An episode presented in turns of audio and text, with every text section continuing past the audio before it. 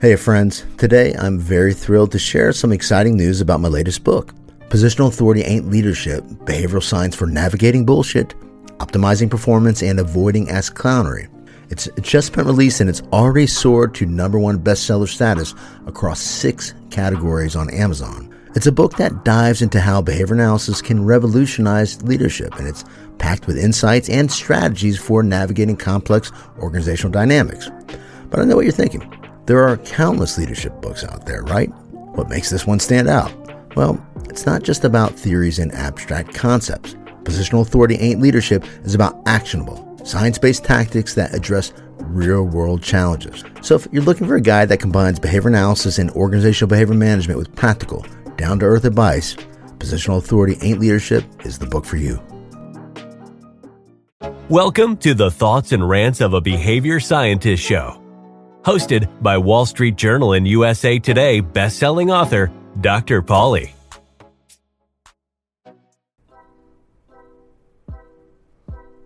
Hey folks, Dr. Paulie here, and thanks for joining me again on my thoughts and rants of a behavior scientist, where I take a look at common issues or phenomena in our personal and professional lives, give you my thoughts, sometimes rant about it, and hopefully provide you with a practical solution or two. Today, I want to talk to you about public education. Boy, am I passionate about this. Specifically, the shame of American education, the most important investigation that you've probably never heard of. A couple of years ago, 150 colleges were prepared to begin using what they called the SAT Disadvantage Score. According to the Wall Street Journal, this new metric was designed to capture students' socioeconomic status and give context to test scores to better even the playing field. The metric was to be based on a number of environmental factors that influence a student's home and school life, including neighborhood crime rates, housing values and vacancies, the community's average educational attainment, and poverty levels. For some, this was potentially a great thing. I remember when I first heard it, I thought so, but then I had to think differently about it. If you're born in an economically disadvantaged area through no fault of your own, you are often deprived of the same educational opportunities the more affluent receive. Magnified by historic oppression and discrimination, poverty eventually transfers from the setting to the mindset as people become hopeless. Believe me, I've worked in these schools for decades, and at one point, I was educated in them a fact that I believe is reflected in my terrible ACT and SAT scores that almost derailed me from pursuing higher education. While some people might say, well, you turned out okay, my family was not a product of generational poverty. My mom had me at 15 years old and soon found herself single and struggling. This is why we temporarily ended up on welfare, living in a relatively poor neighborhood, and I ended up going to a poor school. But we still had strong support systems from people who had means. A safety net, if you will, that allowed us to take chances and move forward. It's tough for everybody in these schools students, teachers, and leaders. Thankfully, the whole concept was abandoned for a number of reasons. From my perspective, while trying to adjust the playing field through a disadvantage score might be a move in the right direction for a few, for most, it was just setting them up for failure as they would have been dropped into an academic environment they were unprepared to deal with. It's like me dropping one of my novice fighters into the ring with a professional. They are going to take a beating and walk away thinking they don't have what it takes to be successful. The focus of improving education shouldn't be on the symptom, but on the root causes. In a study by the National Student Clearinghouse Research Center, investigators found students from high poverty schools are much less likely to enroll in college immediately following high school or complete a degree within six years of high school graduation. Just listen to these college graduation rates illustrating that students who attended high poverty schools were almost three times less likely to graduate. So, those that came from high poverty schools only 18% graduated from college. Low poverty, 52%. Low income, only 24%. Higher income, 45%. High minority, only 28%. Low minority, 48%. The relationship between education, income, and having the means to support a family is strong. There is no doubt about it.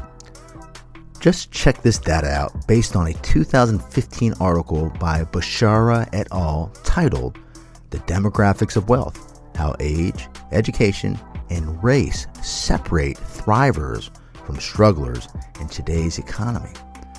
So, this is about financial, family financial outcomes based on education. If your education is no high school diploma, you earn a median income of about $22,320. If you earn a high school diploma, you earn about $41,190. Listen to this if you have a two or four year degree, the family median income goes up to about $76,293. And if you have an advanced degree, well, that jumps all the way up to $116,265. And while it's not just about the money, to a certain point, it is as increased income leads to healthier, happier, and longer lives. Check out this data that reflects the correlation between illness, income, and life expectancy.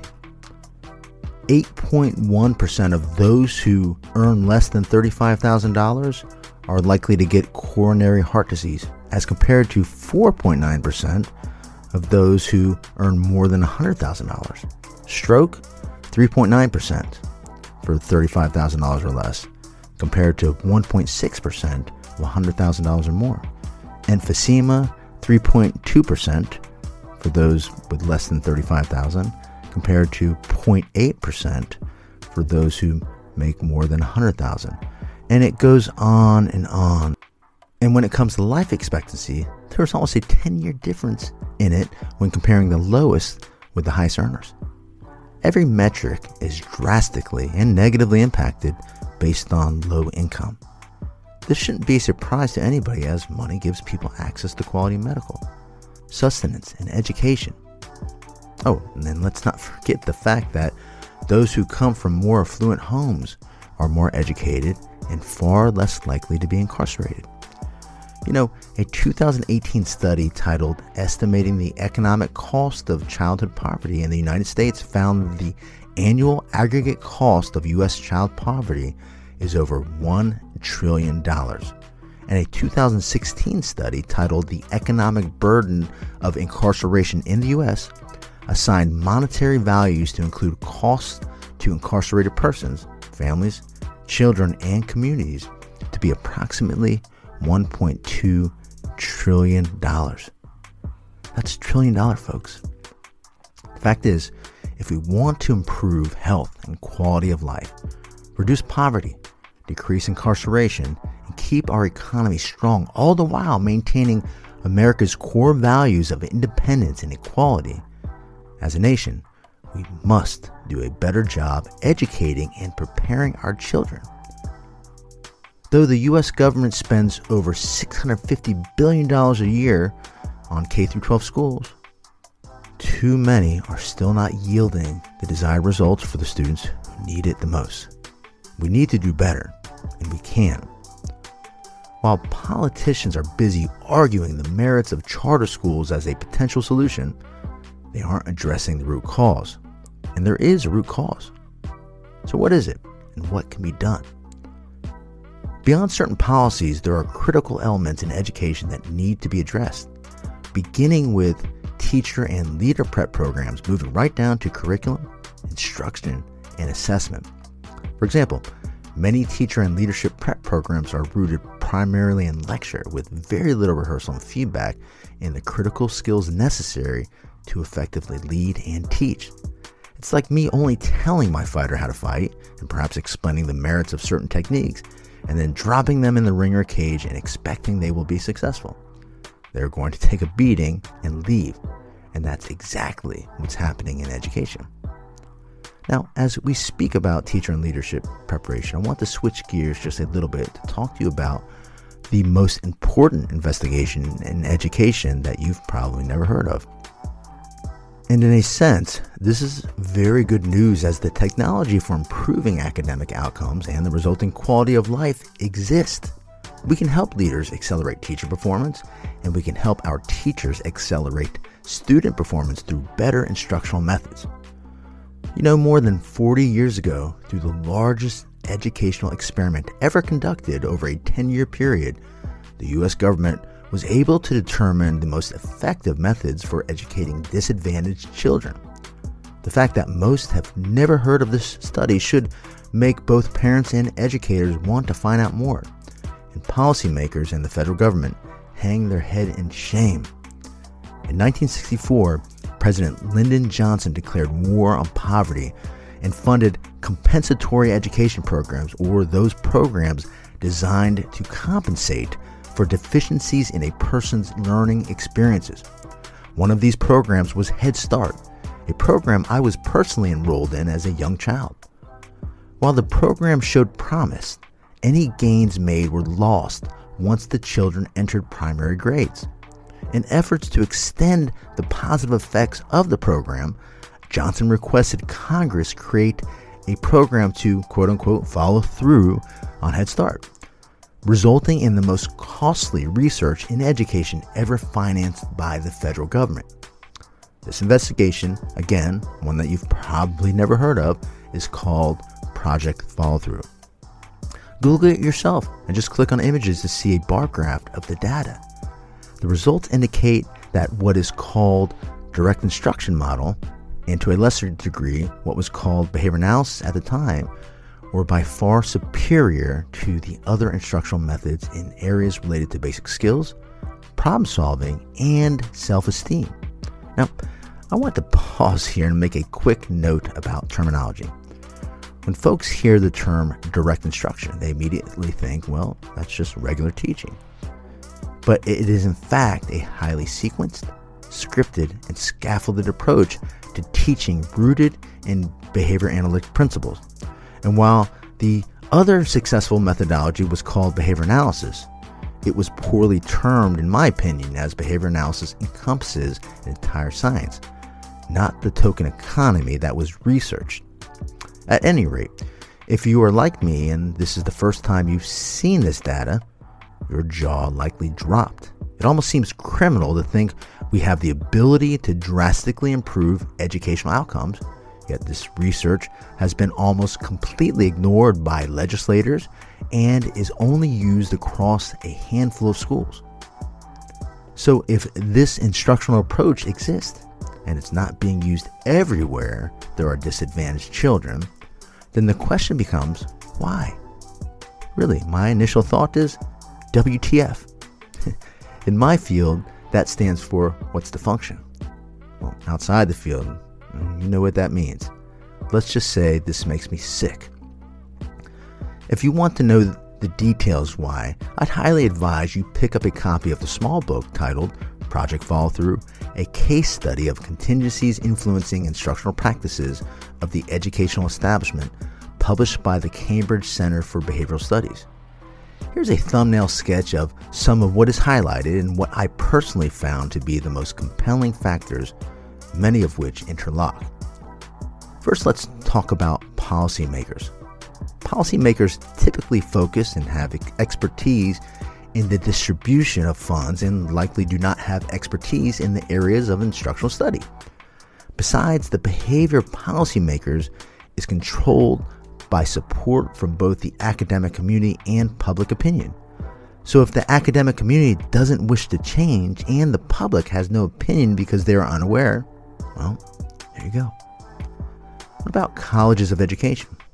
If we're going to change the performance of our school leaders and teachers, we must change what and how they are being taught. As I mentioned, with far too much lecture and far too little repetition and feedback in critical behaviors linked to effective instruction and leadership, these good folks are learning on the job and at the expense of the students and taxpayers.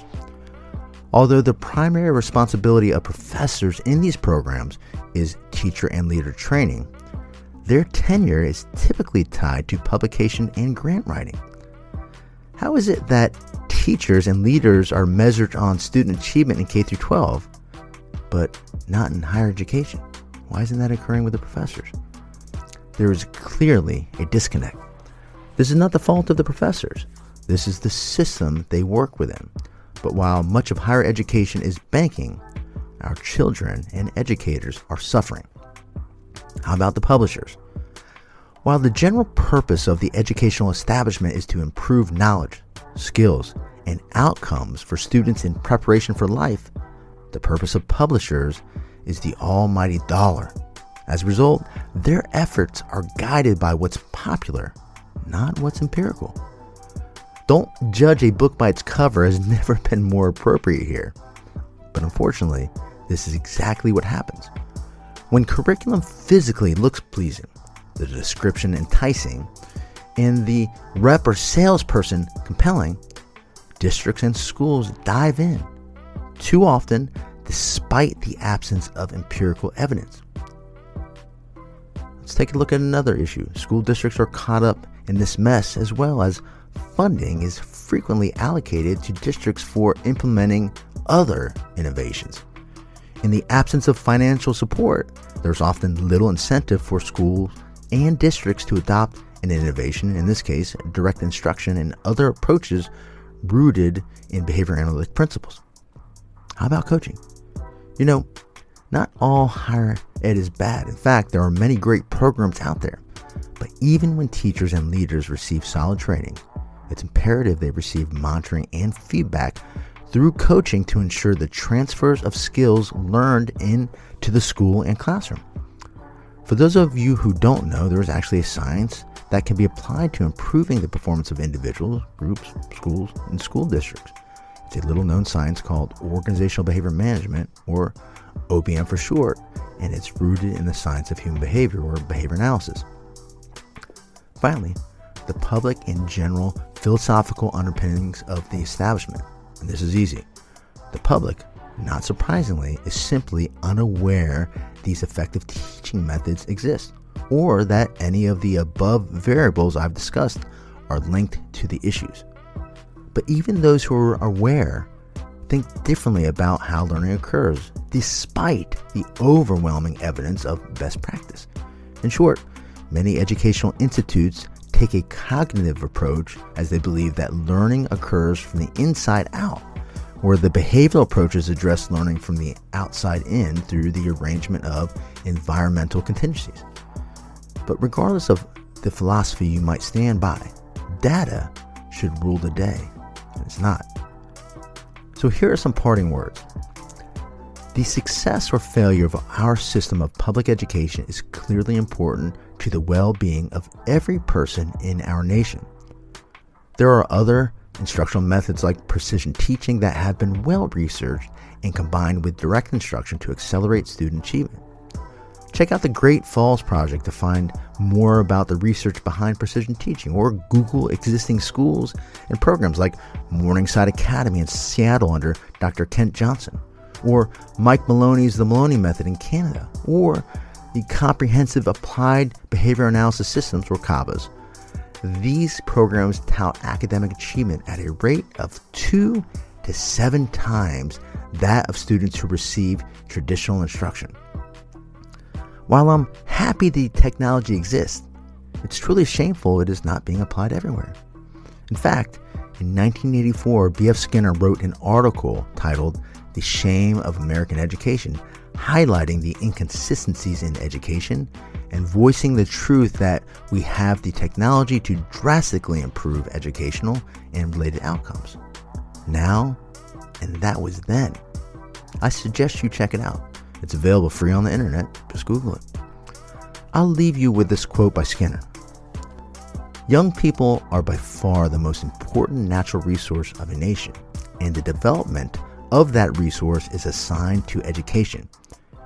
Each of us is born needing to learn what others have learned before us, and much of it needs to be taught. We would all be better off if education played a far more important part in transmitting our culture. Not only would that make for a stronger America, but we might also look forward to the day when the same issues could be discussed about the world as a whole. When, for example, all peoples produce the goods they consume and behave well towards each other, not because they are forced to do so, but because they have been taught something of the ultimate advantages of a rich and peaceful world. Unquote. So be well, my friends. Fight for what you believe in, and make sure you continue to behave in ways that align with your values, despite what struggles you might be going through. And if you value education and your children, take a look at some of the research I talked about and consider what I'm saying. Take care.